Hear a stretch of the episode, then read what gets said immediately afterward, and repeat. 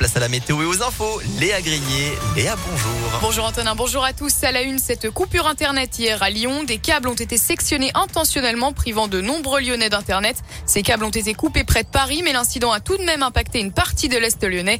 Il s'agit du troisième acte de ce genre en peu de temps en France. Lundi, déjà, les habitants du 3e et 7e arrondissement, ainsi que des quartiers de Villeurbanne avaient été privés de fibres. Cette fois-ci, la cause était accidentelle. Une pelleteuse a sectionné des câbles sur un chantier.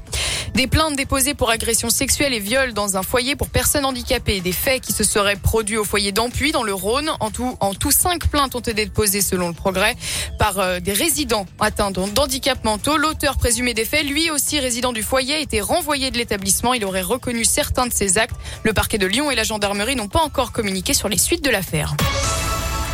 En cas d'hospitalisation soudaine, qu'arrivera-t-il à votre animal de compagnie Pour éviter de vous ajouter un stress supplémentaire, la SPA de Lyon a lancé le dispositif J'ai un animal chez moi. Il s'adresse aux personnes isolées propriétaires d'animaux qui ne pourraient subitement pas rentrer chez eux.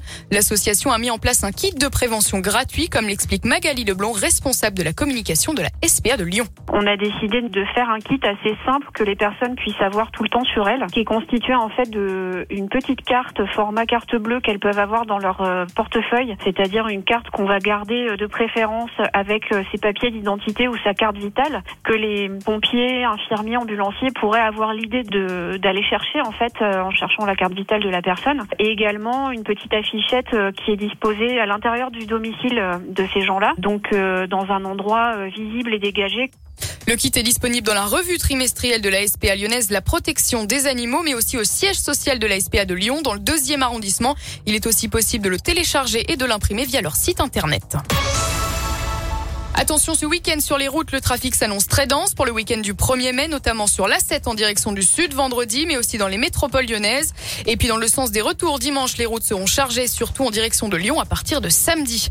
C'est probablement le dernier conseil des ministres de gouvernement actuel. Emmanuel Macron réunit ce matin ses ministres et secrétaires d'État dans la salle des fêtes de l'Élysée. Jean Castex avait promis de présenter sa démission de son gouvernement dans les jours qui suivent la réélection du président. De son côté, Emmanuel Macron a indiqué que son futur premier ministre sera attaché aux questions sociales, environnementales et productives.